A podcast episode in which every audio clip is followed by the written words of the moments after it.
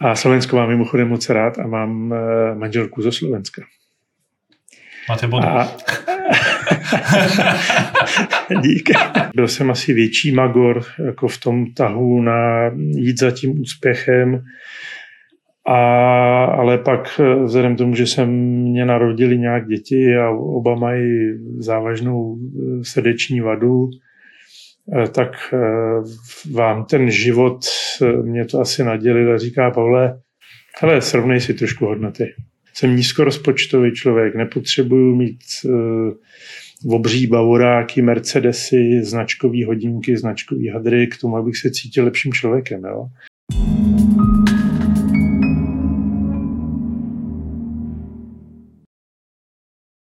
Dnešnom podcaste Insight from Business by som rád privítal Pavla Hrstku, ktorý je CEO Citizenu. A uh, vítam vás, Pavel. Dobrý den, děkuji za pozvání. A vy ste, vy ste rozbiehal lekárna CZ uh, možno dekadu aj viac a teraz posledné roky ste riaditeľom uh, v Citizene, ktorý sa zaoberá uh, funkčnými tričkami, ktoré používam aj ja osobne. A Keby ste nám možno mohli povedať eh, aspoň taký krátky príbeh, ako ste sa dostali k, eh, k tričkám od e-commerce eh, lékárna CZ. wow, těžká otázka hnedka na začátku. Ona, lékárnu já jsem začal, možná začnu tady odsaď už v roce 98, hmm. pak jsem ve 2014 potřeboval už směřovat někam jinam, protože to bylo dlouho a možná někdo říká, a já tomu věřím, že jsou nějaké cykly vyhoření šestileté, sedmileté, no tak já už jsem to měl dvakrát za sebou, tak potřeboval nějaký nový náboj, tak jsem si na chvilku odskočil, ale během toho už jsme poměrně dlouho s mými kamarády a s Martinem Arendou vyvíjeli technologii Citizen, eh, která nějakým způsobem změní eh, obyčejný textil v něco chytřejšího, a e, takže, a ještě k tomu jsem vystudovaný strojař, takže je to taková jako pekelná kombinace. A, a pak, když jsme po těch x letech, protože nám to trvalo možná 10 let a víc, tak e, jsme se rozhodli, že do toho nějakým způsobem vlítneme s obřími pochybnostmi. Takže snad jako na začátek jsem vás uspokojil odpovědí. Určitě. A teda keď by ste mali vysvetliť e, možno jednou vetou nejakému dieťaťu, že čo je ten Citizen, alebo v čom sú tie trička uh, iné? Ako by ste to povedali? Hmm, tričko, my v podstatě vyrábíme bavlněné oděvy, protože nemáme rádi ty umělohmotné oblečení. Já jsem si jich odnosil hodně, protože se toulám po horách. Hodně jsem jezdil na kole, takže jsem využíval to funkční prádlo. Přiznám se, že my neradi používáme pojem funkční prádlo, jo, protože kategorie funkčního okay. prádla tady je. Používají se tam ale naprosto odlišné materiály, jako je polyestery, polyamidy, polypropyleny. To znamená, to jsou ty umělohmotné věci. Vrcholem toho nějakého produktu je, je merino, to znamená ovčí vlna. My jsme v kategorii bavlny, věříme tomu, že je tady nějaká renesance i díky nějakému tlaku na udržitelnost, protože přece jenom v přírodě to polyesterové triko se rozkládá 15 let a víc a je to zdrojem, obřím zdrojem mikrovlák, mikroplastů ve vodách eh, z praček, takže my jsme si vybrali tu bavlnu. Takže my vyrobíme v České republice bavlněné tričko a úplně nějakým specifickým jiným způsobem a to tričko získává dvě zajímavé vlastnosti. Zvenku se nešpiní, takže se můžete něčím polít, pokydat u oběda, u, na párty, na svatbě nebo v nějakých jiných situacích.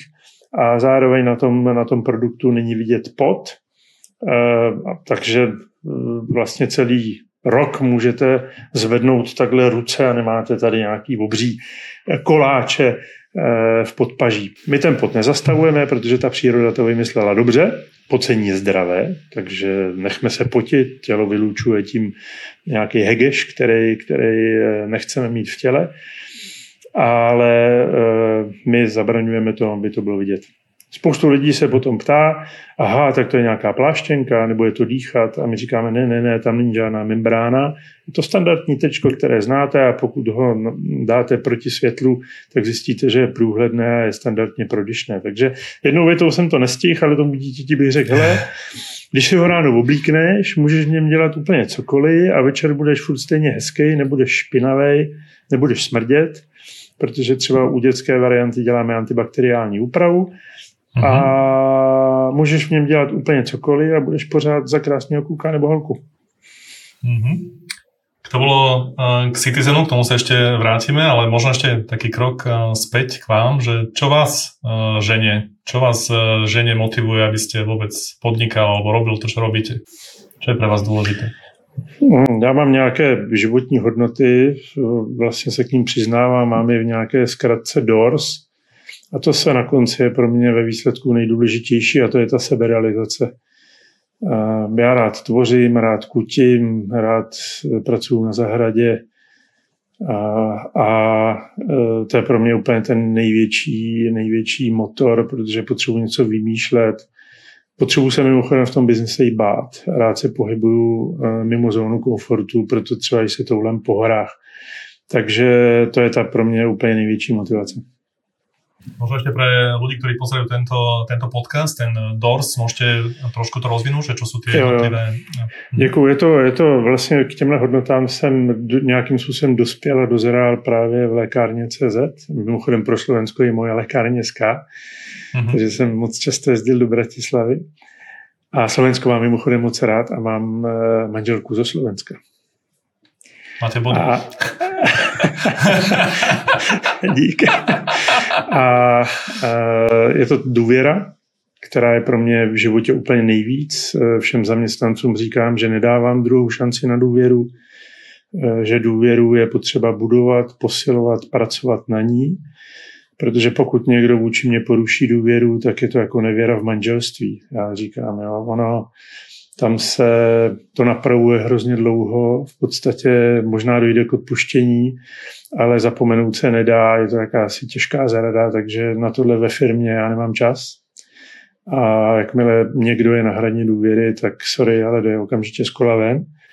Otevřenost, jsem otevřený, takže jak jsme se Lubo na začátku bavili, řeknu vám všechno, co vím v životě, takže očekávám i otevřenost od druhých lidí ano, má to jakousi slabinu, někdy nedokážu být diplomatem, eh, někdy ho jdu přímo čaře a můžete někoho bolet. Takže pak je tam odpovědnost, to je ten adrenalín, eh, to je ta nějaká být mimo zónu komfortu, bát se, rád nesu odpovědnost, rád si vytyčuju ambiciozní cíle a eh, rád za to nesu odpovědnost a za nic se neschovávám. Respekt. Mám rád nazvu to možná nějakým způsobem vědomostní respekt.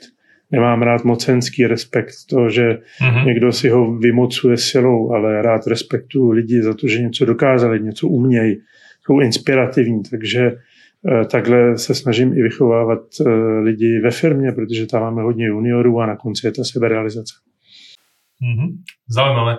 Uh, priznám sa, že na, najviac tam zaujala tá, tá dôvera, že teda na jednej strane to pôsobí tak brutálne tvrdo, že tá druhá šanca sa nedáva, ale, ale uh, uh, sám mám s tým nejaké skúsenosti, že je to nepríjemné, tá frustrácia z toho sklamania alebo z tej zrady, ale teda uh, ako to riešite v, v praxi? Či sú to, hm, poviem to tak, že nejakí ľudia v týme alebo obchodní partnery, ako s tou dôverou pracujete, hlavne teda na začiatku? Tak jako laickým, laickým způsobem, protože já mám rád selský rozum, no, já nerad z něčeho dělám vědu, tak on ve v podstatě ten život je jednoduchý, ale my si ho komplikujeme nějakým svým chováním. Takže těm lidem na začátku říkám, hele, máme nějakou startovací úroveň důvěry. A pojďme se bavit o tom, pojďme si uvědomovat, že důvěra je možná něco jako projekt, v kterým platí shit in, shit out. Takže pokud do té důvěry budeme dávat eh, to správný, budeme ji posilovat, tak je to správně. Konkrétním třeba příkladem říkám, pokud za mnou přijde kolegyně, dneska je pátek, ale včera byl čtvrtek, eh, že v sobotu jde na svatbu a kadeřnice měla prostor jenom, jenom dneska v pátek v dopoledne, tak jí řeknu, tak běž. Teď to je důležité na svatbě vypadat krásně. A nechci, aby si zbrala žádný volno, prostě běž, protože Já ani jako moc pro mě není pracovní důležitá doba, pracovní doba není důležitá. Je pro mě důležitý ten výkon, co je na konci té práce, protože malinko odbočení, jako učím lidi a sám sebe si připomínám, se, že není zajímavý se bavit o té práci. Jo. To dokážete hodiny se s někým bavit o práci, ale ten výsledek může stát za velký kulový. Takže řeknu běž, protože seš možná náš nějaký světlonosič, nějaká interní star eh, a, a řekni mě to. Řekni to svýmu nadřízenému. Hlavně neříkej, že ti není dobře, že dopoledne prostě budeš dělat z domu a já tě potkám prostě chodit po městě. Jo, ještě k tomu my jsme na malém městě v Chrudimi. Já říkám, je to taková větší vesnice. Já, já to miluju, protože jdete a říkáte ahoj, dobrý den. Jo. A, e, takže je to i nějakým způsobem nebezpečný, ale věřím, že tohle se může stát i v Praze, protože jedu do Prahy a tam prostě furt někoho potkávám taky. Jo. Takže na takovéhle drobnosti já říkám, takhle se buduje důvěra, jo? souvisí to s tou otevřeností. Jestli, jestli ti není dobře, tak mě, tak mě řekni, hele, není mě dobře, prostě dneska dělat nebudu dopoledne. A nebo jestli jsem se včera ožral a je mě blbě, protože mám kocovinu, tak mě řeknu, ožral jsem se, je mě blbě, dneska dělat nebudu. A ne, že řeknu, hele, dneska mám home office. Já třeba v tomhle tom home office úplně nemám rád. Jednak moje mhm. sebedisciplína na home office je mizerná, mám okolo sebe moc rozptilovacích prvků, takže ta koncentrace udržet. A druhá věc je, firmu stavím na základě týmu a tým prostě přes monitor a kameru nevybuduju. Takže snad malinký, eh, jako jak přistupujeme k té důvěře. Jo? Prostě je u nás otevřeno jakýkoliv téma, a potřebu uvědomění si, eh, uvědomění si všech kolegů v týmu, že důvěra není samozřejmost. Na důvěře se musí pracovat. Co to znamená v praxi, teda keď to můžeme představit na tom, eh, v těch podmínkách nějakého týmu alebo firmy, ako to praktizujete, ako to vyzerá?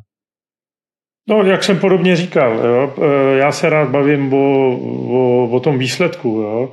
Já ještě jsem v tom letom zlej a říkám, hele, jakmile já se podívám obchodníkovi do auta, kde jezdí s gps tak za 30 minut ve firmě není.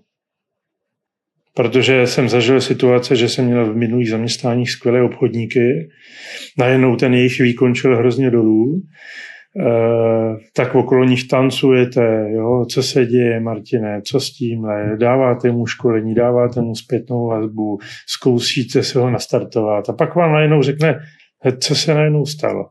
Tak se podíváte do té GPSky a on najednou prostě každý den parkuje někde, kde parkovat neměl. A nemá. Jo, tak jako selským rozumem, má milenku, za mě to je neetika, jakmile lžete doma, lžete ve práci, v práci, takže konec. A já, můj čas je relativně drahocený a moje přidaná hodnota není, že se budu eh, dívat obchodníkům, eh, kde jezdí. Já se chci bavit o tom, jakým to jde, jestli je to baví, eh, ať nosí nějakým způsobem nápady. Takže ta důvěra je jako velmi komplexní téma, je to učení se k tomu pojmenovávat věci správným jménem, a za nic se prostě neschovávat. Nemám úplně důvěru jako projekt. Je to opravdu selským rozumem s těmi lidma. Se bavíme a jednou za měsíc si položíme otázku. Posunuli jsme naši důvěru dál nebo ne? Mm-hmm. Takže to je hodně na pocitové úrovni. Jako nemám KPIčko na důvěru. no, uh, rozumím, to, by bolo, to bola ťažká metrika. Uh, skúsil by som sa možno teraz uh, pozrieť mm, na, e, na úspechy a neúspechy alebo nejaké fuck-upy a tak ako ich vnímate vy, môžeme možno začať tými úspechmi, že čo vy považujete za úspechy a možno, že taká perspektíva, ktorá mňa tam osobne zaujala je, že vy aj robíte alebo robili ste consulting pre viacej firiem, stretli ste stovky firiem a mali si možno možnosť ich nejak ochytať, nejak im niečo poradiť alebo ich navnímať. Čiže možno aj v takých dvoch rovinách, že ako vy sám, ako Pavel Hrstka, ale aj možno z pohľadu, ako to vnímate u tých iných firiem, že teda úspe, úspechy a fuck na druhej strane. Čo pokladáte za úspechy? Vy mě nešetříte, ale to je dobře. Uh, jeden čas, je to moc let zpátky, malinký příběh jsem dostal jako dárek, už nevím od koho Forbes. Tenkrát už tam byl šéf-redaktor, ten vůsatý brýle, jako tam je teďka, přiznám se, že jméno si nepamatuju.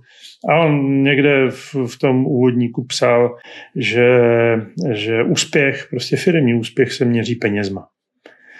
Mě, mě to chvilku nějakým způsobem rezonovalo, protože je to nějaký KPIčko. Na druhou stranu přiznám se, že peníze v mém životě nikdy nebyly nějakým velkým motivátorem. Eh, skoro někdy extrémně říkám, že pro mě nic neznamená. Je samozřejmě protistran mě to dost často vrací a říká, dobře, a kdybys neměl na chleba, kdybys prostě byl v insolvenci a dluhách, tak takhle nemluvíš. Na druhou stranu vám garantuju, že nejsem bohatý člověk, eh, jsem nízkorozpočtový člověk, nepotřebuju mít eh, obří bavoráky, Mercedesy, značkový hodinky, značkový hadry k tomu, abych se cítil lepším člověkem. Jo?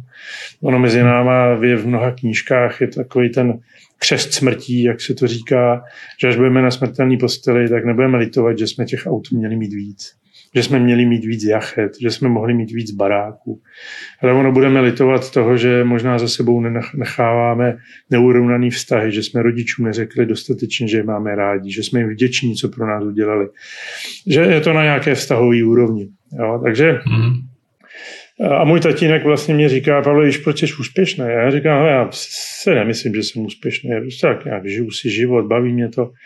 A on říká, ale jsi úspěšný, jenom si nalej čistého vína, jsi úspěšný proto, protože jsou ti peníze jedno. Ale možná něco na tom je, protože nikdy nedělám věci pro peníze. Ano, řídím firmu KPIčkama, řešíme ziskovost, jestli nám roste, jestli klesá. Tohle jsem řešil i v řadě těch ostatních firm. Eh, protože jsem byl tam pozvaný, když buď nedostatečně rostly, trh rost, oni nerostli, eh, nebo stagnovali, nebo jim klesala nějakým způsobem ziskovost a byly to primárně e-commerceové projekty, protože to bylo v době, kdy lékárna CZ jela nějakou vlnu slávy, já jsem hodně přednášel na různých konferencích, snažím se to dělat i teď, ty nějaké svoje eh, jednoduché myšlenky předávat dál tak eh, se potom na mě nabalovali ty lidi a říkali, Pavle, pojďte nám pomoct, protože věříme tomu, že to nějakým způsobem umíte. Takže zpátky k tomu úspěchu. Uh, ano, určitě naši zaměstnanci říkají, Pavle, je fajn pracovat pro úspěšnou firmu. Citizen je asi úspěšný, protože za čtyři roky jsme dokázali něco v textilu, co tady před náma nikdo nedokázal. Mm-hmm. Ale ten pohled na ten úspěch nemám, nemám, nemám. Jako trošku se bráním to je té finanční metrice, je to hodně pocitový, softový. A pro mě je úspěch to, když dokážu svým zaměstnancům nabídnout takové podmínky, aby milovali svoji práci. Je třeba hrozně zajímavý tohle tu otázku zaměstnanci, na to vám nikdo, protože jsem dělal uh, asi 100 pohovorů do Citizenu, na to vám nikdo neumí odpovědět. Nikdo. Takovou otázku nikdo nedostal. Já se u těch lidí ptám, co potřebujete v práci, abyste milovali svoji práci. A ty lidi dost často začnou vyprávět takové jako povrchní věci o tom, že to je o týmu, je to o nějakém hezkém prostředí, eh, že dneska je moderní říkat, aby ta práce dávala smysl, No to se před deseti lety tohle nikdo neřekl. Jo? Dneska vše má všechno dávat smysl. Předtím nevím, co bylo. Já tohle si přiznám hlášku, nemám rád. A já říkám, ale to mají všichni. Jo? Takže teď je otázka, co je to vaše. Kdy, jak říká Honza Milfight, kdy budete flow? Co musíte dělat v pátek v 16.30, aby to bylo ono, abyste milovali svoji práci. Takže úspěch je pro mě to, když firma dokáže nabídnout tohleto lidem a mají to. Uh-huh. A keď sa zamyslíte, že keď by bola hm, meranie úspechu to, čo ste teraz povedali, že tie vzťahy a to, že ľudia majú z toho nejaký pocit a nejaké vnímanie uh, pozitívne, uh, ako to vyzeralo v tých vašich biznisoch alebo v živote, že kedy sa vám to stalo a čo to bolo konkrétne, že ste si povedali a teraz je tá chvíľa, keď tá, uh, tie vzťahy sú dobré alebo boli dobré? Tak člověk k tomu musel asi dospět. Já jsem letos oslavil 50, jsem asi na celý dva měsíce čerstvým padesátníkem. Gratuluji. Takže, hele, nic se nezměnilo. Oni mě všichni tvrdili, že po 50 je všechno špatně. Takže, hele, chlapi není, jo. Za mě teda se nic nezměnilo. A člověk k tomu uh, nějak musel dospět. Uh, teď je samozřejmě člověk chytrý jako rádio, ale před, když jsem začínal lékárnu, prostě mladý kluk po škole, strojař, eh, tak jedete nějakým selským rozumem. Nevím, jestli tam byly nějaký zásadní fakapy, ale učil jsem se pracovat s lidma, nějaký manažerský školení, byl jsem asi větší magor jako v tom tahu na jít za tím úspěchem, a, ale pak vzhledem tomu, že se mě narodili nějak děti a oba mají závažnou eh, srdeční vadu, eh, tak eh, vám ten život mě to asi nadělil a říká Pavle, hele, srovnej si trošku hodnoty. Jo, takže tam byl první nějaký takový jako dramatičtější zlom. A, a pak tomu nějakým způsobem prostě dospějete. Jednak, že ten úspěch prostě nikdy neodmakáte sám, Moje první fáze vyhoření v lékárně CZ bylo to, že jsem byl já a řídil jsem prostě 20 lidí, ještě v tou domněnkou, že nejlíp to umím já. Chtěl jsem o všem rozhodovat, do všeho zasahovat. Pak najednou zjistíte, že tu firmu brzdíte, protože všechno stojí na vás, všemu nerozumíte. Nesněte moudrost světa. Takže tohle bych řekl, že třeba byl rok někde okolo 2007-2008. A, a tak, no. Hmm. Nevím, jestli jsem odpověděl, když tak ještě, ještě se v tom víc urejte. Určite áno, možno uh, mne tam pripomenuli niektoré, to čo hovoríte aj veci z môjho života a teda uh, to, čo som myslel je, že, že kedy ste mali ten pocit, že OK, tak teraz to bolo fajn, že nejaký človek vám niečo povedal, čo ste si povedali, toto, bolo, toto považujem za úspech. Mm, možno nejaký bývalý zamestnanec, alebo nejaký bývalý obchodný partner, alebo nejaký klient, neviem. Uh, a vtedy ste vedeli, že toto, toto je ono. Sú, boli také situácie? Ano, silný signál je, eh, protože já jsem poměrně velmi přísný na, na zaměstnance od jak živa. Eh, v tom se asi můj přístup nezměnil. Eh, dokážu si, myslím, rozlišovat kamarádství na firmě a pracovní výkon. Práci v kamarády nehledám. Ty mám někde jinde, i když je řada těch pracovních vztahů přerostl potom v nějaké kamarádství. Eh, takže pro mě velmi silným signálem bylo, že eh, jdou za mnou bývalí zaměstnanci. A i když to zažili se mnou tvrdý, tak potom zpětně vám řeknou, hele, bolelo to, ale bylo to fajn. Takže vlastně eh, u lidí, kteří jsou okolo mě, tak jim říkám, hele, bude vás to bolet. Bude vás to bolet, ale slibuju vám, že až jednou odejdete, tak řeknete, Pavle, stálo to za to. Takže eh, to mě nějak jako potvrzuje nějaký přístup asi v tomhle tom. Určitě pro mě je zajímavý setkávání se s lidmi, který, kteří něco už za sebou mají a dokážou vám svými názory vlastně pomoct dopředu zaslepit ty slepé uličky, jo, které bych možná normálně objevoval. Hmm, mám v životě takový klejmy, hlášky, mám to v pracovně prostě vytapetovaný, Připomínám si věci typu, co říkala moje babička, Pavle, dělej věci na 120%, nebo se na to vyser. A, a také to říkala, není nějaký mějc. Hlášky typu, že když prostě přemýšlím nad nějakým zaměstnancem a není to ono, tak si položit otázku, jestli Pavle, přijal bys znova tohohle člověka se 120% nadšením na tu pozici? A jestli ne, tak, tak by se nad tím měl zamyslet. To mě poradil eh, zakladatel tady Karosy eh, ve Vysokém mítě. Nebo ten mě ještě říkal, Pavle, ptej se lidi eh, na tři věci, co je serou. Pardon, posluchači, ale u nás na dědině se občas takhle mluví. A já mu taky říkám, při základě nemůžu mluvit. A on, ne, věš, na dřeň, jo. Tady firmy vynakládají miliony na motivaci do benefitů. A nikdo se neptá lidi, co je v té práci sere. A to je špinavá rohoška, že se blbě zavírají nějaký kliky, že tamhle je špinavý okno, že prostě ten bobek, ty chlapy nejsou schopní na záchodě za sebou prostě pořádně vyštětkovat. A to tu firmu stojí nula nula nic. A když to těm lidem sebereš, tak oni jsou šťastnější možná víc, než když jim dáš sick day navíc. Hovorili ste teda o úspechoch a ako, ako ich vnímate a teraz keď sa pozrieme na neúspechy alebo teda naozaj fuck upy, keď vás niečo zamrzelo alebo niečo nešlo podľa plánu, na čo si konkrétne spomeniete? Hele, asi bych Řekl, že eh, fuck up nějaký juniorní eh, bych nazval to, že jsem prostě úplně neakceptoval plány. Pro mě plánování před eh, možná v tom roce 2006 5 jakmile někdo řekl, pojďme udělat plán, tak jsem řekl, jako na co, ještě k tomu jako plán na tři roky, na rok, tak říkám, jste se zbláznili. Takže jsem jako byl velkým odpůrcem plánu, protože jsem možná ten větší střelec, jestli možná trochu znáte nějakou barevnou typologii, já ji hrozně znám, nebo mám rád, teda neznám, taková ta červená, zelená, eh, modrá, někdy se k tomu dává čtyřbarevná typologie, žlutá, doporučuji školení tohoto typu, nesouvisí to s tím, jak se oblíkáme, ale vychází to z nějaké té transakční analýzy, kde řešíme jakýsi poměr rodič,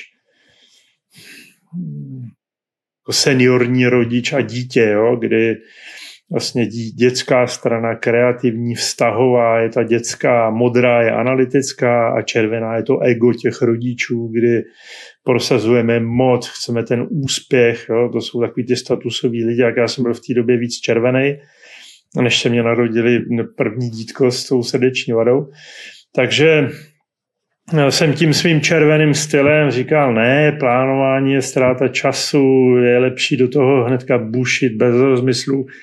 No ale pak, když jako jedete ten biznes eh, v desítkách milionů, potom až stovkách milionů za lékárny CZ, tak zjistíte, že bez těch plánů to úplně nejde. Takže uh, úplně jsem na to změnil názor. Řekl bych, že z mé strany to byl prostě fuck up. Uh, Učil jsem se ty první plány.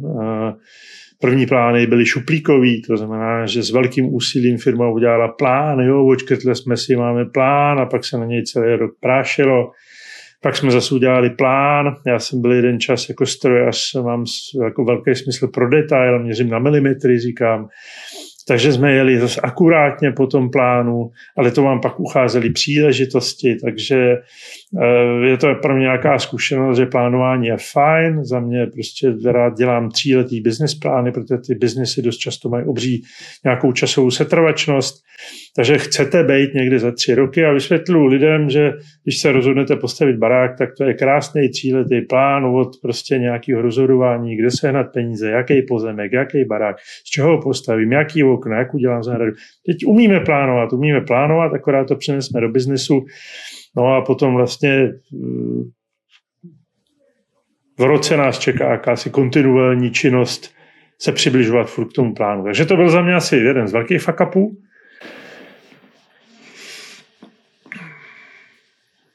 Přiznám se, že takhle jako ty velký asi úplně mě nenapadají. Mm-hmm. Mm-hmm. A keď sa pozrite na to z pohľadu možno ľudí vo vašom okolí alebo firiem, s ktorými ste mali tú možnosť e, sa rozprávať alebo im pomáhať, čo tam vidíte? Čo sú najväčšie podľa vás e, slabostky, tie slabé miesta, tie bolesti tých, e, tých malých a stredných firiem? Kde robia najväčšie chyby? Dost často se setkávám s tím a je to normální. To znamená, prostě pokud jste v něčem dlouho, tak jste v tom až po uši, máte nějaký klapky na očích, už to vidíte pouze svým nějakým pohledem. Eh, a takže se snažím furt nějakým způsobem rozšiřovat ten eh, zorný pohled úhlu, eh, těch, toho úhlu pohledu. Plus tam samozřejmě narážím dost často na akceptaci, dlouhodobou akceptaci nevýkonu lidí, toleranci, možná špatně nastavených prostě KPIček. Eh, lidi jsou přece ve firmě na této pozici vody jak živá, jeho nemůžu vyhodit, teď by to firma zkrachovala, ale jsou to lidi, kteří jsou nějakým způsobem třeba žába na prameni a, a ty lidi si to neuvědomují. Takže ono je to business od businessu, znovu říkám, bylo to hodně o, o e-commercech, o, o, o středních projektech, je to, bylo to i o nastavení od, od eh, typu dopravců, od druhu pladeb, jak prostě zvýšit průměrnou hodnotu objednávky. A možná malinko odbočím, pro mě e-commerce a sebevětší e-shop jsou tři čísla v té pyramidě úplně nahoře. Konverzní poměr, průměrná hodnota objednávky a návštěvnost. Jo, tohle prostě jsou tři proměny a na to já se snažím nějakým způsobem stavit strategie v těch firmách. A ono, když to všechno dobře nějakým způsobem řídíte, tak se to, to jsou pak jako selský počty, že to celý mezi sebou vynásobíte a vznikne vám z toho 200 milionů obratu. A, a takže si nemyslím, že to je žádná věda atomová, ale nějaká moje zkušenost, řada firm samozřejmě to má jinak. Já jsem vyrost v e-commerce v době, kdy samozřejmě to nebylo tak složitý. Nebyly takový marketingový nástroje. Ty marketingy byly mnohem jednodušší. Já jsem zažil, kdy Google zaváděl PPCčka. to znamená, to byla hrozná sranda. Dneska do toho dáváme, Google si z toho udělal krásný biznis, všichni do toho lijeme tunu peněz, jo. No ale dneska už jsme překonali nějakou tu, ten multi-channel marketing, dneska už je to dokonce až jako omni-channel marketing. Je to velmi komplexnější díky Google Analyticsům a spoustu měřícím nástrojům. Eh, ty nejenom e-shopy, ale prostě dneska i v tom retailu sbíráte tunu dat. Eh, na Retail Summitu letos se vlastně firmy vyprávěly, kolik dat mají, ale nedokážou s nima pracovat, nevědějí, k čemu to data jsou, že vlastně je něco jiného mít data, je něco jiného mít informace. Mimochodom ma napadá aj teda pohľad, eh, ako pracujete s datami, alebo ako to, teraz ste sa toho dotkli, že špeciálne, či je to e-commerce, alebo či je to aj nejaká, uh, nejaký konzervatívny biznis, ako sa na to pozeráte, s akými dátami a ako pracujete, alebo ako odporúčate pracovať? Já, já třeba miluju čtyři dohody od pana Duška. Eh, jedna z těch čtyřech dohod, nevím, jak je to slavný třeba na Slovensku, tenhle ten pořad eh, nebo ta knížka, ale ta práce s domněnkama má pro mě prostě enormní váhu, jak v soukromém životě, kdy se moje manželka domnívala, že jí budu každý den nosit květinu a byla jeden čas nafouklá jak bublina. Já jsem říkal, co se ti stalo a ona, no já jsem se domnívala, že jako mě budeš nosit ty květiny. Já říkám, ale nebudu ti nosit každý den květiny, protože se z toho stane rutina. Ale počítej s tím, že já, když ti přinesu jednou za čas kytku, tak je to prostě jako nejvíc. To je tady, tady zvnitra a ne, že si dám do kalendáře každý den připomínku 16.30, teď okolo květinářství a hlavně jdu přines kytku. Takže na takový blbosti a třeba demonstruju, že ona měla očekávání a takže diskutovat je očekávání. Nerad pracuju s domněnkama a blbě si nastavuju očekávání, od toho tady mám nějaký KPIčka, od toho nemám rád v agenturách a jsem na ně přísnej. Jakmile mě někdo v agentuře řekne, že neví, co způsobí milionová investice do PPC, že nemá křišťálovou kouli, tak odcházím. Za mě pojem, že někdo nemá křišťálovou kouli v marketingu, je pro mě vrchol amatérismu. A učím veškeré své lidi rozhodovat se na základě buď tvrdých dat, a pokud data nemám a nedokážu si je sehnat ani zvenku, protože takový data má i třeba Citizen, eh, který my nemáme, ale potřebujeme pro nějaký svůj biznis, tak alespoň prostě sehnat a udělat kvalifikovaný odhad.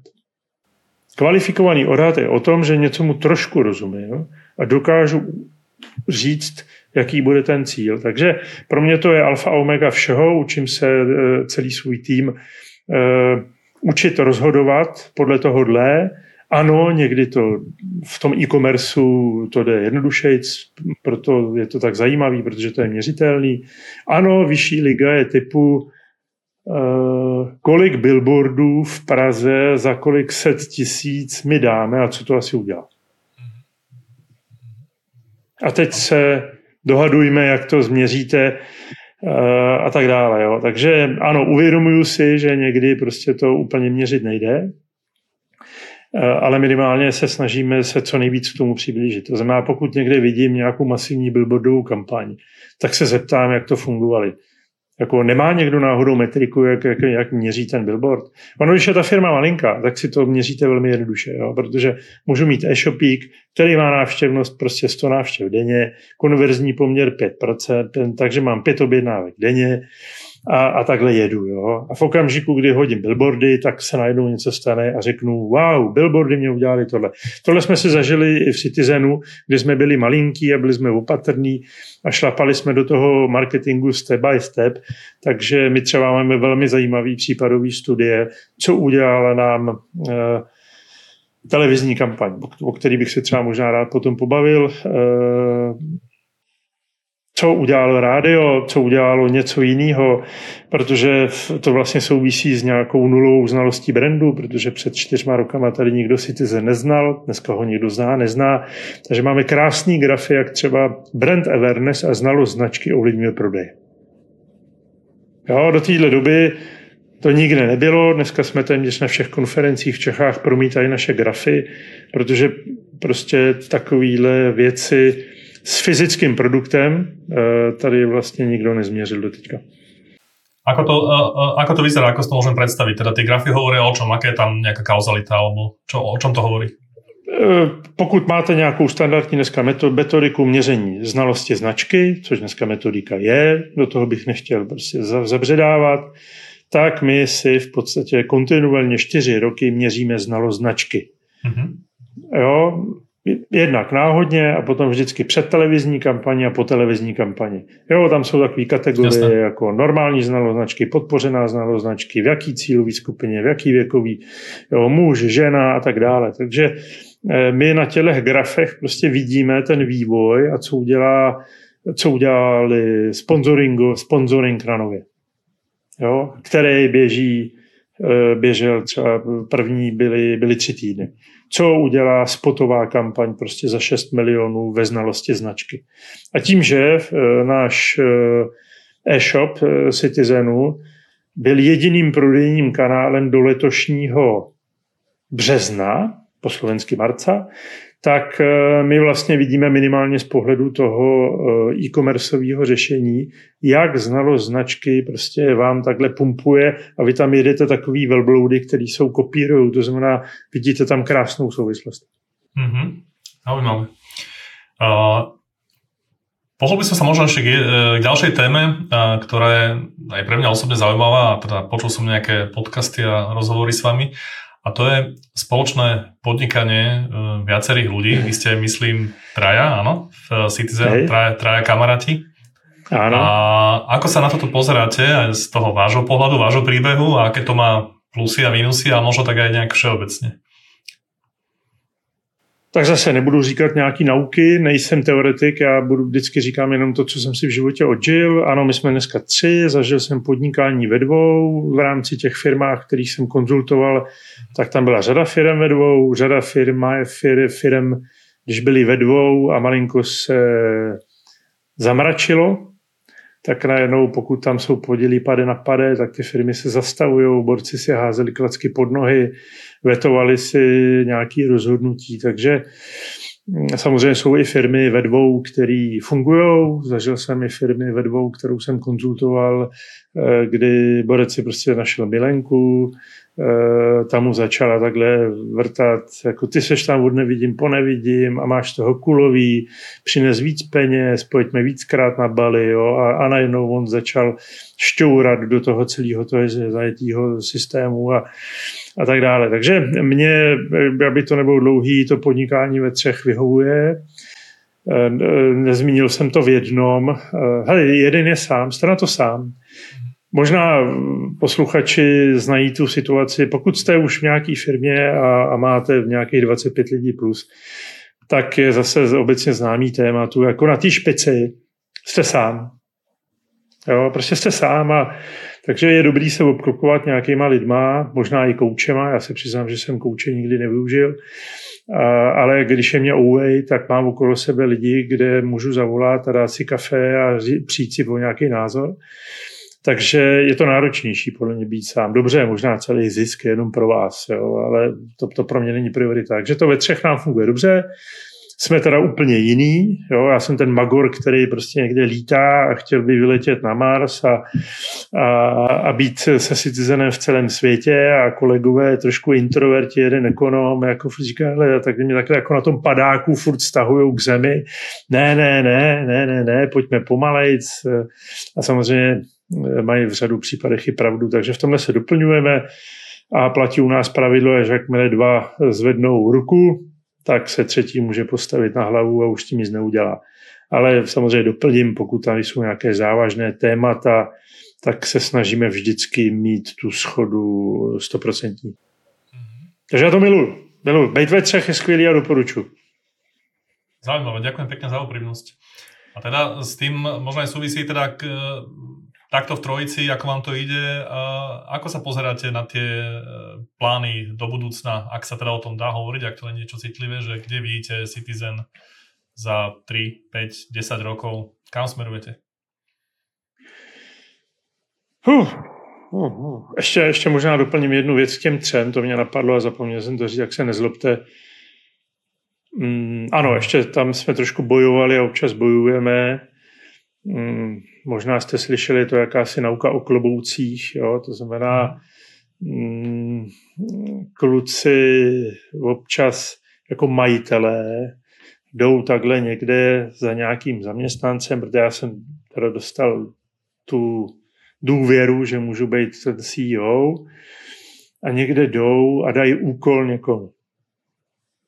Já pak se bavím zase, že mají ode mě ten úkol třeba někdo v marketingu. No a my teď na to neděláme, protože přišel tvůj spolumajitel a chce tohle. Tak dělám na tohle. Říkám, ty vole, co to je za hovadinu? Tohle prostě ne. Jo, takže tady samozřejmě se učíme všichni tři, pokud jednáme na nějaké téma, tak si uvědomovat, jaký máme klobouk. Protože klobouk majitele vás v podstatě neopravňuje zasahovat do strategie firmy, do, do ukolovat zaměstnance, i když to nemyslíte špatně. Jo. A klobouk jednatele je taky vlastně odlišný. To vám definuje zákon. Jo. A já mám klobouk nějakého CEO a pode mě mají nějaký lidi klobouky, takže tady občas eh, to, to drhne, aby to nebylo samozřejmě jenom růžový. A teď jsem zapomněl tu otázku, Lubo. Tá, tá bola ohľadne budúcich víziev, že, že kam, kam to chcete dotiahnuť, aké máte smerovanie, ak sa o tom dá hovoriť, ak to není citlivé. V tuto chvíli jsme jediná firma na světě, kterou tu technologie dokáže zvládnout. Takže eh, víceméně je to, je to fajn. Myslíme si, že i na základě průzkumu, ne, myslíme si, průzkumy nám ukázaly, že Citizen buduje vlastní kategorii oblečení. No, je tady kategorie toho funkčního prádla, to jsme si řekli, pak tady máme kategorie nějakého fashion, prostě fashion jsou všechny nějaký hadry za mě, bez ohledu na materiál, bez ohledu na to, jestli to je růžový, puntikatý, pruhatý, jestli to je z modní přehlídky v Londýně, prostě to je fashion. A my jsme někde mezi tím, kdy z toho obyčejného bavlněného nebo jakéhokoliv jiného podobného materiálu, protože teďka pracujeme na lnu, máme zvládnutý podobné efekty na merínu a, a bylo to velmi náročné, tak e, my jsme vlastně vytvořili nějakou vlastní kategorii. Takže nás, pro nás je teďka výzva tu vlastní kategorii vytvořit, nebo respektive dokonat, posílit, postavit tam dostatečné bariéry, aby se nám tam e, ta konkurence necpala Ono my to máme velmi dobře patentovaný, takže ono, he, můžete si to vyrobit kde chcete, ale pokud my máme patentovaný ten efekt, ne, ne tu technologii. Mm-hmm. E, takže eh, to je, to je zajímavé a myslím si, že ta zpětná vazba i z těch zahraničních trhů je, je skvělá. E, takže bychom chtěli samozřejmě expandovat, dobít ten svět, vrátit slávu tomu českému textilnímu promyslu, protože nevidíme důvod a smysl, proč tady máme v kontejnerech přes půl světa vozit hadry, když si to tady můžeme prostě vyrobit. Eh, mimochodem za tohle nás minimálně Češi, Češi velmi milují. Eh, takže eh, ta expanze ano, malinko to zkoušíme, ale opatrně, protože tady samozřejmě řada příběhů kde, kde se uspíšila expanze do zahraničí a potom s nabitým čumákem se ty firmy vrátily zpátky. Jo, ono ještě si uvědomíme, Citizen v zahraničí nikdo nezná. Jo, takže nám mě třeba furt volají firmy, malinká odbočka a Pavle, marketplace, to je jízda, to dneska musí všichni, to je budoucnost, to je úplně nejvíc. Jo. Pojďte na Amazon, dobijete tím, tím německý trh. Ano, Amazon prostě se říká, má 60% celého e-commerce v Německu. A, a bude tam někdo hledat tam Citizen? Nás nikdo nezná. No, to budeme dělat marketing. A jako jaký marketing? Jo, na Amazonu je 100 tisíc triček. E, jako řekněte mě, proč by si tam někdo kupoval Citizen. Takže tady jako s velkou pokorou se díváme na tu expanzi, ale chtěli bychom. Takže nechci říkat nějaké číslo, chtěl bych dát těm lidem Sám, sám si kladu otázku, jestli prodávám textil, nebo jestli vlastně prodáváme nějaký bezpečí, sebevědomí.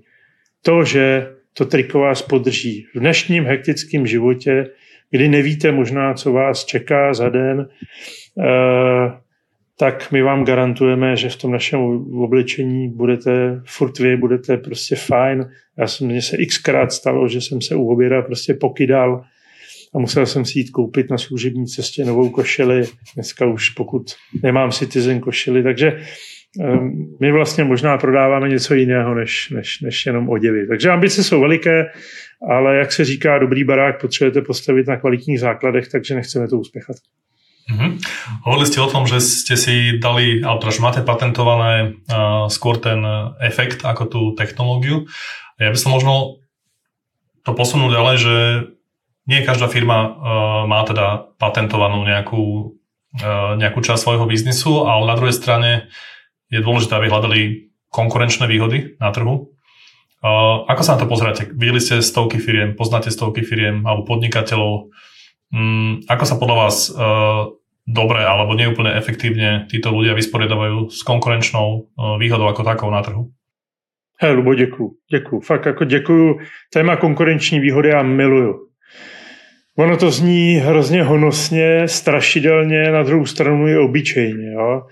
Ale za mě každá firma by měla znát svoji konkurenční výhodu. A měla by mít i možná až i strategii, kdy tu konkurenční výhodu pořád, pořád posiluju, pracuju na ní a hlavně validuju, jestli je to pořád konkurenční výhodou. V řadě firmách se jich zeptám, jaká je vaše konkurenční výhoda?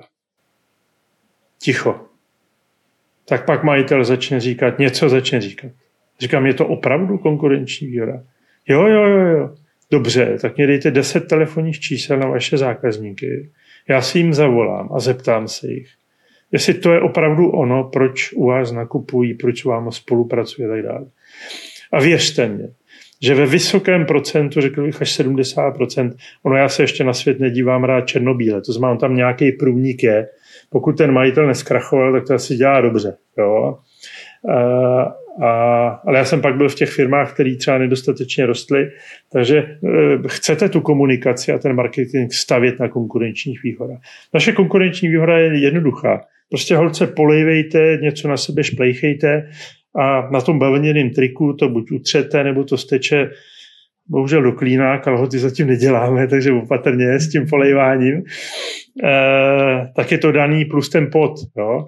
Ale věřím tomu, že každá firma má konkurenční výhodu, měla by si ji validovat vůči svým zákazníkům, měla by na tom pracovat. Před mnoha, mnoha lety třeba firmy a e-shopy měly konkurenční výhodu, mám zboží skladem.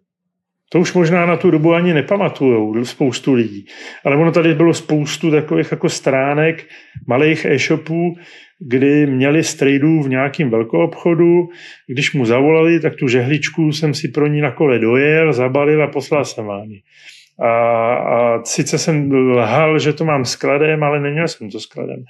Dneska téměř všechny prostě ty hráči mají produkty skladem, to znamená, ale a furt zaznívám argument e-shopu, my to máme skladem. Říkám, a fakt jako kvůli tomu se jako z toho mám sednout na zadek, že to máte skladem. Jo, takže jo, eh, jo, pracujte na tom, definujte a hlavně ještě jedno je zákazná věc, ono řada firm si to vydefinuje.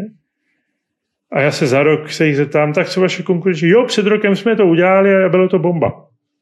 Aha, před rokem, jo. A, a, a furt je to platný? Neokopírovala vás náhodou nějaká konkurence? Mimochodem rád taky používám, že je lepší dobře okopírovat, než blbě vymyslet. Jo. Mm. Takže i ty konkurenční výhody samozřejmě můžete mít nějaký následovatele. Proto potom, ale bohužel u těch malých e-shopů to úplně nejde, je dobrý stavět ty bariéry okolo sebe. Nejenom mít konkurenční výhodu, ale zároveň tam postavit velmi zajímavé bariéry. Typu přeženu to, když přišel About You do České republiky, asi na Slovensko, teď jsem na tenkým ledě, tak prostě řekli 100 dnů na vrácení zboží. A každý malý e-shop řekl, ty vole, tohle přece nechce nikdo. Řek, nalejme si, žádný e-shop nechce mít 100 dnů na vrácení peněz. Ale oni s tím najednou přišli a najednou wow. Kde, a, a ty shopy, které měli měsíc a do té doby říkali, my máme měsíc a najednou byli v prdeli. Pardon. Takže, ta, takže jo, konkurenční výhoda, ano. Velmi silné, velmi silné, pracujte na tom. Mimochodem, metoda třech kruhů. Velmi jednoduchá metodika. Vygooglujte si to, jak za hodinu mít ponětí, jestli opravdu mám konkurenční výhodu.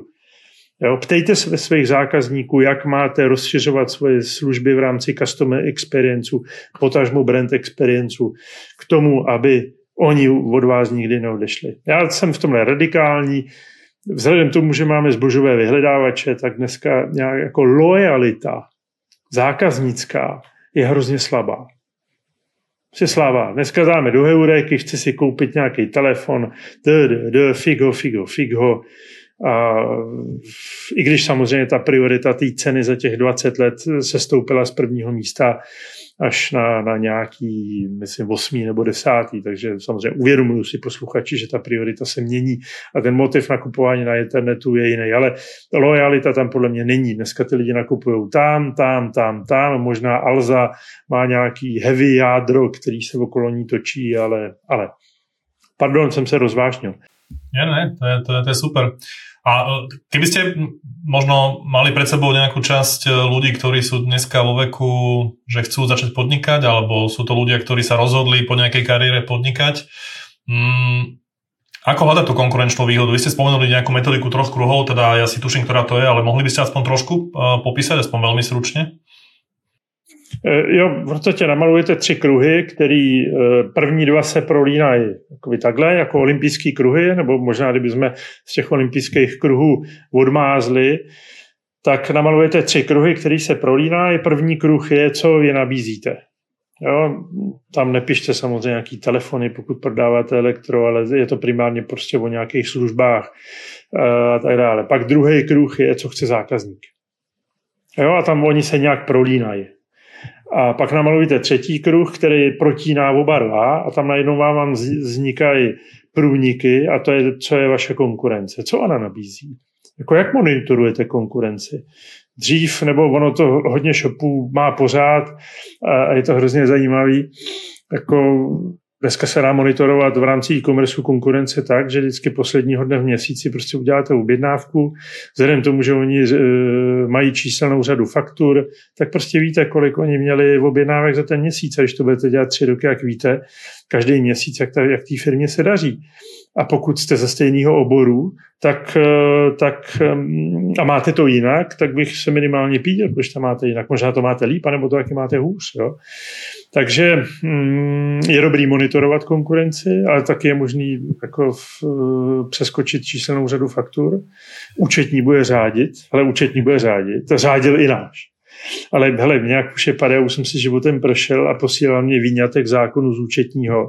Tam je, tady to máte, Pavle, musíte mít číselnou řadu. A já říkám, tady není napsáno, že je číselná řada. Tady je napsáno něco, jako že já mám vůči kontrole vždycky prokázat transparentnost tohle takže pokud si udělám interní směrnici, že z pohledu konkurence já mám číselnou řadu náhodnou, ale stejně teďka v IT jazyku já mám ty faktury v nějaký tabulce a v prvním řádku je nějaký ID. Mm-hmm.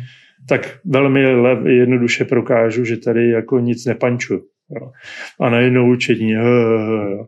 Takže eh, k té metodice třech kruhů a proto ptejte se svých zákazníků, jestli má vaše zákaznický centrum nebo asistentka volno. Dejte jí deset otázek, na který se má zeptat, když se nudí po obědě s kávičkou, aby obtelefonovala a zeptala se těch lidí, kde jste se ode mě dozvěděli, proč jste u mě nakoupili, eh, proč jste nenakoupili někde jinde. A jestli ten člověk eh, se rozhovořuje dál, tak se ptejte, jak byli spokojení s tímhle, s tímhle. Vyhovuje vám doprava, jo, anebo tam řekne Boris, hele, mám poradu, nerušte mě na shledanou. To se taky může stát, ale kvůli tomu nerezignujte. Takže takhle si to dáte do těch kruhů a v jednom se protínají všichni tři. Chce to zákazník, má to konkurence a mám to já. Hele, tohle rozhodně není konkurenční výhoda, protože to máte všichni. A pak je tam ale výsek, že to chce zákazník, máte to vy a nemá to konkurence. V tom by to je potřeba tvořit to, co chci nabízet tomu zákazníkovi. Jo? Budu lepší než About You? Nabídnu 200 dnů na vrácení zboží? Eh, co můžu udělat nějakým způsobem jinýho k tomu, abych toho zákazníka přesvědčil? Někdy to bolí, ale, ale je potřeba experimentovat. Takže ohledně té zákaznické skúsenosti, tam eh, máte tiež veľa skúseností a teda máte na to uh, názor, ako sa k tomu postaviť, tak budem rád, keď nám o tom trošku poviete. Ano, ano, to je, to je zajímavý téma, to mám rád, protože sám jsem v životě zákazníkem, určitě jsme to zažili, vlastně to známe, že chceme jít do restaurace na jízdce, chceme být tím zákazníkem, ne čárkou, chceme, aby se lidi na nás usmívali, nejenom, aby jsme dostali kvalitní jídlo, ale celý to okolo. Takže e, si myslím, jako, že i v rámci toho e-commerce a ostatních služeb bychom tam měli dávat služby, které padají do kategorie customer experience. Za mě to je téma, které je dlouhé, podle mě se o tom mele třeba 10 let. Za mě ten efekt byl takový jako neslaný, nemastný, ale fakt na všech konferencích to zaznívalo. Teďka i po tom covidu a možná po nějaké tom energetickém zaškobrtnutí Eh, se zpátky hodně firm zabývá a reviduje ty, ty od Kotlera ty, ty 4P nebo 5P, že jo, pak jeden čas bylo i 8P, ale za mě stačí ty čtyři a, a v rámci i těch péček se samozřejmě řeší zákaznická zkušenost. A dneska se to i posouvá do té kategorie, že už to není ani customer experience, ale je to nějaká brand experience. Mm, taky hromada teorie, řekl bych, že, že nějakým způsobem skutek utek. Já jsem v tomhle tom přísnej. My se snažíme v tomhle tom něco podnikat. Eh, my třeba, kdyby vás to zajímalo, co pro to Citizen dělá, tak my na každou příchozí objednávku zavoláme. Když jsem tohle chtěl po ženských, tak mi říkali, Pavle, ne. Jo? A já říkám, proč ne? No já už vidím, jak někde někomu volám a ten mě pošle prostě do prdele. A já říkám, a kolikrát jste to zkusili? No ještě ne. A já říkám, hele, já vás neplatím za to, abyste nosili důvody, že něco nejde. Jste placený za to, abyste to vymysleli. Nakonec dneska je to úplná bomba. E, tam i my třeba využíváme ten prostor na tu zpětnou vazbu zákazníků, na naše služby a tak dále. To znamená, Eh, my voláme. Jo, a zadání je jednoduchý. Operátorko, ve vysoké emoční rovině zavolej svým zákazníkovi.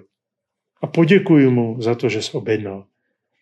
Hele, podívejte se na hodnocení naší heuréky. Jo. Ty lidi vám řeknou do telefonu, protože si to nahráváme, to se mně v životě nestalo.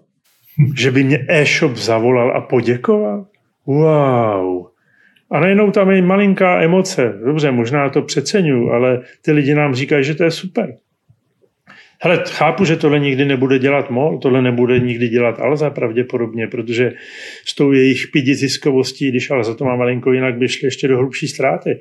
Ale není tohle to nějaká konkurenční výhoda? Ano, až to budou dělat všichni, tak my to možná nebudeme dělat. Jo?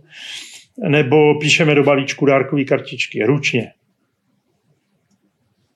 Ručně. Jo, ano, nejsme první. Jo, pamatuju si, já jsem první ručně psanou nějakou kartičku dostal před mnoha lety od firmy Le Premier, která, která vyráběla prostě superový košile. Tak jsme si řekli, wow, skvělý. A vy, že každý podnikatel se mě řekne, to, a to jako máte zaměstnance na to? Hele, když jsme si to psali sami, i já jsem psal kartičky. A na každý bylo něco jiného. A když jsme měli někde v poznámce, a to děláme i teď teda, že jestli můžeme pohlídat logistiku, protože to je dárek narozeninám, tak na tu kartičku napíšeme, že všechno nejlepší k narozeninám. Drobná emoce. Ty lidi vám volají a říkají, ty vole, to je fajn. To je, to je, já nejsem čárka, já jsem zákazník. No plus třeba posíláme nějaký SMSky k svátku, ale jsou takové jako lehce provokativní, aby si ten užili ten den.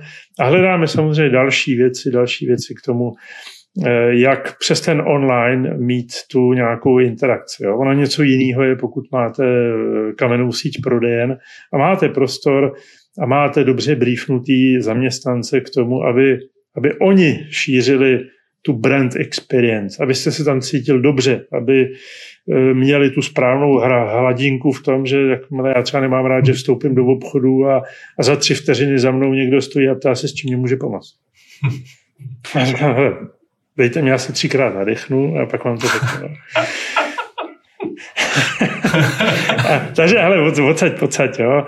Ono samozřejmě je to nahoru dolů a ono ne vždycky je ten sluníčkový den i v rámci těch zaměstnanců, protože pokud máte doma nějaký problémy, tak přijít jako naspídovaný v plný emoční úrovni jako do práce někdy je těžký. Jo? A, takže obdivu tyhle ty lidi, kteří dělají ve službách a, a mají nějakou 80% úspěšnost si držet tu energetickou hladinu. A pak jsou lidi, u nás třeba chodíme na poště, tam je jedna paní, tam když přijdete stokrát do roka, ta paní je 100 dnů v roce nasrana.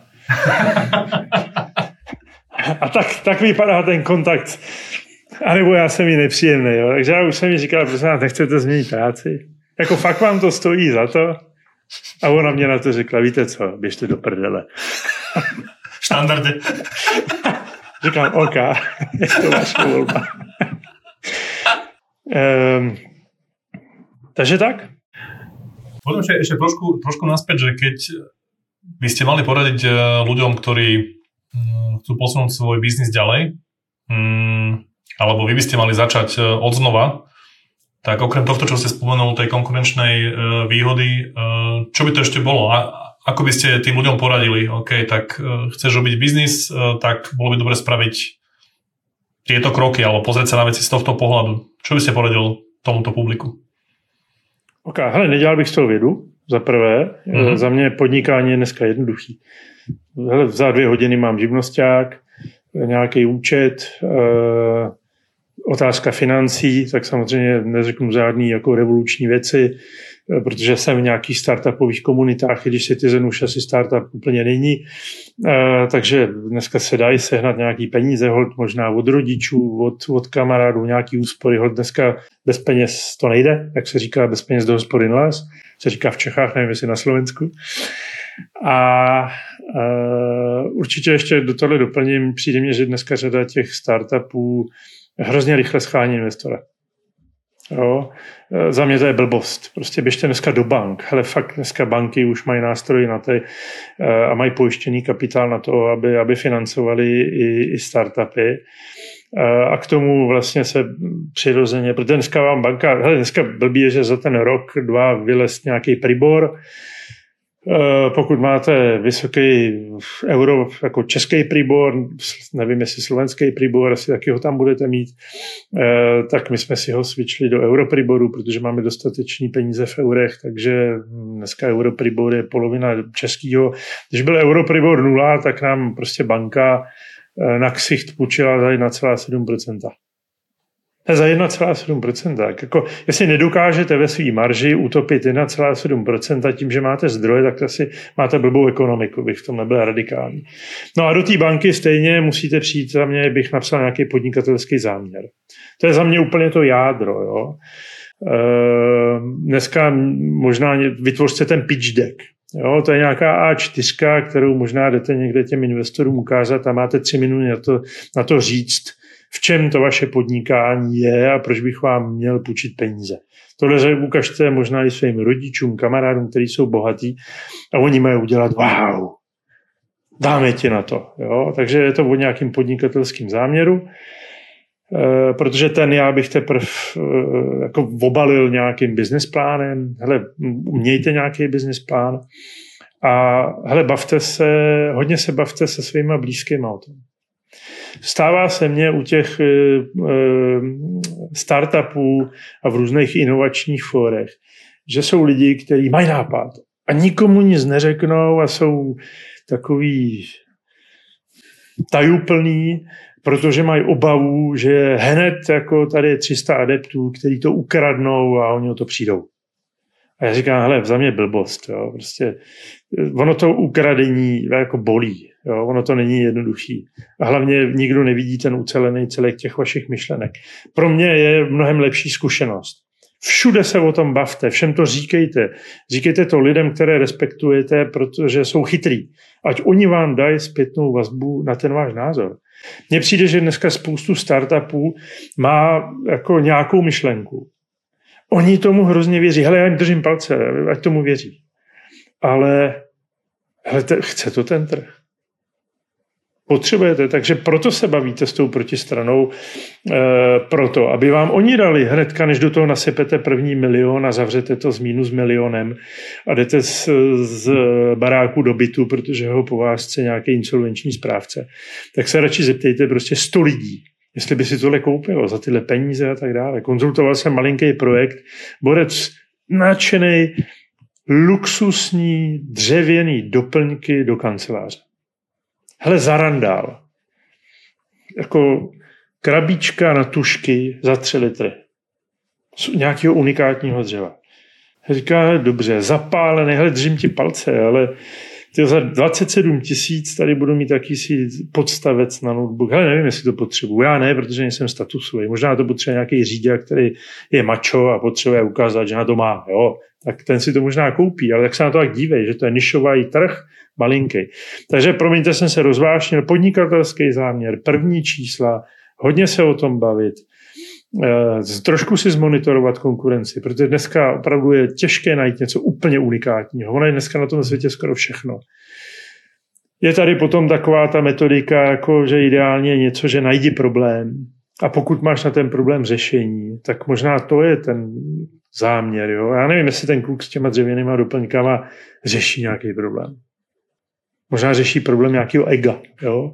ale to se hrozně těžko marketuje, nebo jak bych to řekl. Takže není to těžký, uh, buďte sebevědomí, ale validujte si to. To je moje taková asi nějaká zjednodušená rada. Mm-hmm.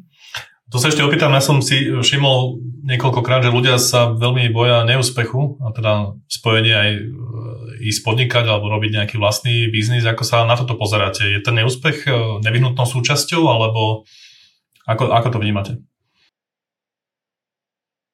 Já myslím si, že ne. Já jsem zastáncem, nebo nemám rád takové ty věci, jako načtahovat kalhoty, když brod je daleko, nebo radši nic nebudu dělat, abych něco nepokazil. Jo? Já si myslím, že si sebou neseme eh, minimálně já, protože jsem husákovo dítě, něco z toho školství a z výchovy prostě mých rodičů a to já je miluju a vychovali mě krásně. A za to, že když něco špatně uděláme, tak přichází trest. Jo. Ve škole něco neumím, dostanu pětku. Doma neuklidím, nevím, nevyklidím myčku a lidi mě zakážou jít ven. Jo. E, to je prostě za mě na hlavu. Jo. A myslím si, že budeme, bude ještě chvíli trvat, než se z tohohle nějakého nastavení vymaníme. Takže ty, ty, ty, my, my ty zaměstnance možná taky občas trestáme za, za, za něco. Takže Možná v tomhle to jsou ty američani jiný, ale já jsem tam nikdy nebyl, zatím Amerika mě neláká. E, proto oni jsou takový jako naspídovaný, odvážnější než my. Jo. Takže e, bych řekl e, asi e, hele, nějaký ty průšvihy k tomu patří, měla by to být škola. Já nevím, jestli se dokážu ponaučit, jak se heslem, jak se říká, do stejné řeky dvakrát nestoupí, že z každé chyby se mám ponaučit. Asi chyby opakuju, ale nedělal bych z toho nějakou zázračnou vědu. Jo. Prostě mm-hmm. ten život je krásnější v té, když se něco tvoří, než když budu sedět u televize a a, a říkat, hele, radši nic nebudu dělat, aby se náhodou něco, ne, ne, náhodou něco nestalo. Jo, hele, buďte pokorní, jo, to znamená, jako samozřejmě nemůžu vzít hnedka od banky, když nám na ksich dva dá 5 milionů, tak hnedka jít a celý to utratit v domě, že to dopadne. Jo. My jsme v tomhle tom byli eh, opatrný, citizen je od druhého roku eh, ziskový, nechtěl jsem dneska do žádný ztráty jít. Pokud to jde, dělejte to takhle. Ano, akceptuju, i, i myslím Kotler měl expanzní nebo exitovou strategii. My nemáme exitovou strategii s cílem, že budu sypat miliony do tržního podílu, budu generovat roční miliony ztráty z v domění, že za tři, pět let to zmonetizuju nějakým zlatým exitem. Mhm. Hele, dneska se na ten svět já dívám taky s covidem, bez covidu. Teď je to nahoru dolů, ten život. Jo. Jakou máte jistotu, že to opravdu za pět let zmonetizujete? to, to, ať máte sebelepší produkt, ono tohle nemusí nastat. Jo. Takže já, já třeba už bych v životě nechtěl jako mít startup, který kumuluje ztrátu, jako myslím byli social bakers, nebo jak se jmenovali, který za 13 let akumulovali, já nevím, 1,3 miliardy ztrátů. 1,3 miliardy. Ale v obdivu toho, myslím, že to byl pan Řežáb, že v klidu spal. Mě by z toho kleplo. Jít každý den spát, že generuju stovky milionů mínusů a, jako, a jednou možná něco přijde a to mě zachrání. A co když to nepřijde? Jo? Proto mám pocit, i ten dluhopisový svět, jako e, já toho nejsem zastáncem. Hele, v okamžiku, kdy vám nepůjčejí banky a musím vydávat dluhopisy,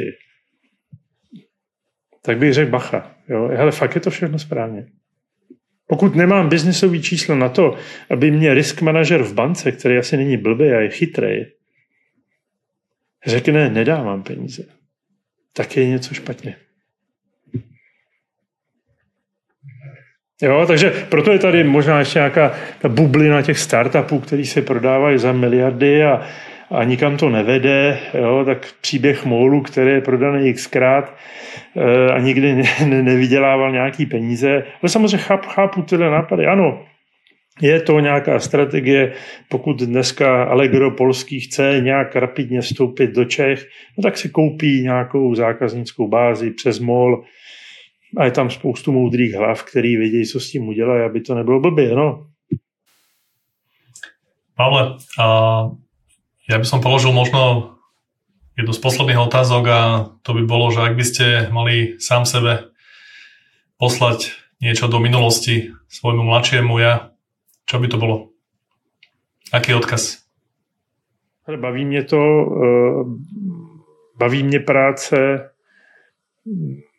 myslím si, že v 90% dnů ráno, když pověsím ty nohy z postele, tak se mi jak rozsvítějí oči a na každý den se těším.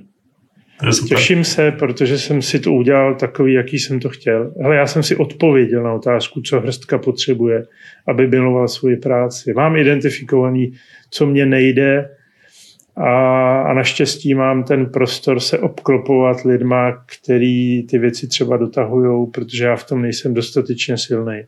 Pavle, ďakujem veľmi pekne za váš čas a za vašu účasť e, v podcaste Insight from Business. A nech sa vám darí, držím palce. Všetko dobré.